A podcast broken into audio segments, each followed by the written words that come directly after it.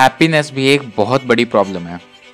स्वागत है आपका हिंदी मोटिवेशन में, मैं परिचय वशिष्ठ लेके आया हूँ एक और नई पॉडकास्ट आज बहुत बढ़िया स्टोरी सुनाने वाला हूँ तो पूरी सुन के जाना पॉडकास्ट तो यार 2500 साल पहले हिमालय में, जो कि अभी नेपाल में है, उधर एक राजा था एंड उसको एक लड़का होने वाला था।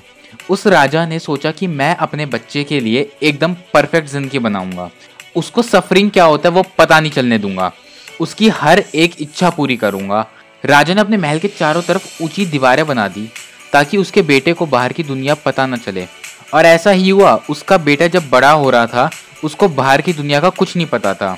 और उसका बचपन बीत गया और उसको उसके पापा कुछ भी ला के दें, राजा कुछ भी ला के दे, उसको कम लगता था। एक दिन वो अपने ड्राइवर के साथ बाहर निकल गया रात को, बाहर की दुनिया देखने के लिए। तो एक गाँव में पहुँचा और चौक गया, क्योंकि उसने उधर दर्द देखा। उसने बूढ़े, बीमार लोग, गरीब लोग और लोग मरते हुए देखे। उसने अपने पापा को दोषी ठहराया, वो सारा काम करने के लिए जो उसके पापा ने किया था, उसके लिए। और वो वहाँ से भाग गया। और वो सिर्फ़ भागा नहीं, बल्कि वो अपने पापा पे गया था तो उसने सोच लिया कि मैं अपनी सारी रॉयल्टीज छोड़ दूँगा, एक सादी ज़िंदगी जीऊँगा रोड साइड पे सोऊँगा, मांग के खाना खाऊँगा। और जैसा प्रिंस ने सोचा, वैसा ही हुआ। वो बीमारी, भूख, दर्द और अकेलेपन से इन सबसे गुजरा।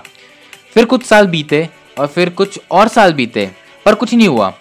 प्रिंस ने नोटिस किया कि उसकी कोई भी सेक्रीफाइस का कुछ फ़ायदा नहीं हो रहा। मतलब कोई डीपर मीनिंग नहीं निकल रहा उसकी लाइफ का। उसने सोचा, बिना किसी पर्पस के सफरिंग बेकार है। तो उसने एक नदी किनारे एक पेड़ ढूंढा और सोचा कि अब मैं इस पेड़ के नीचे तब तक बैठा रहूँगा, जब तक कि मुझे कोई एक आइडिया नहीं आ जाता। और वो 49 डेज़ तक वहीं बैठा रहा। और उसको काफ़ी रियलाइजेशन हुए, जैसे कि लाइफ एक सफरिंग है। अमीर अमीरी की वजह से सफ़र करता है, गरीब गरीबी की वजह से सफ़र करता है। फैमिली वाला फैमिली की वजह से सफ़र करता है, बिना फैमिली वाला भी सफ़र करता है। हर कोई अपनी लाइफ में सफ़र कर रहा है। तो कुछ साल बाद वो प्रिंस अपनी फिलॉसफी निकालता है। कि दुख, दर्द और लॉस से दूर मत भागो। बाद में वो प्रिंस बुद्धा के नाम से जाना जाता है। कि यार, जितना भी दुख और दर्द है ना, आप उस चीज़ को रेजिस्ट नहीं कर सकते। यानी आप उस चीज़ से भाग नहीं सकते हो। तो यार, ये दुख और दर्द, ये एक लाइफ का हिस्सा है, बल्कि ये ही लाइफ है। सफरिंग ही लाइफ है। आपको ही जीनी पड़ेगी ज़िंदगी। बहुत मेहनत करनी पड़ेगी। बहुत सेक्रीफाइस करने पड़ेंगे। दुख, दर्द फेलियर सब आता है। बस इस स्टोरी से ये पता चलता है कि यार, दुख दर्द तो है ही ज़िंदगी का पार्ट अवॉइड मत करो उन्हें।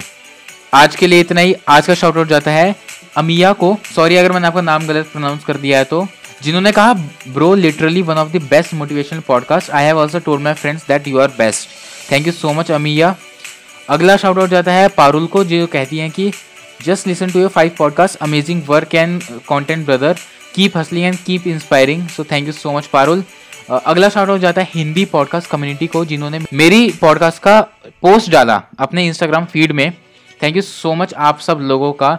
मैं यार पिछले हफ़्ते पॉडकास्ट नहीं डाल पाया क्योंकि ना, मेरे को अंदर से फील नहीं आ रही थी कुछ करने की, कुछ मोटिवेशन लिखने की। जब अंदर से नहीं आता तो मैं नहीं करता हूँ।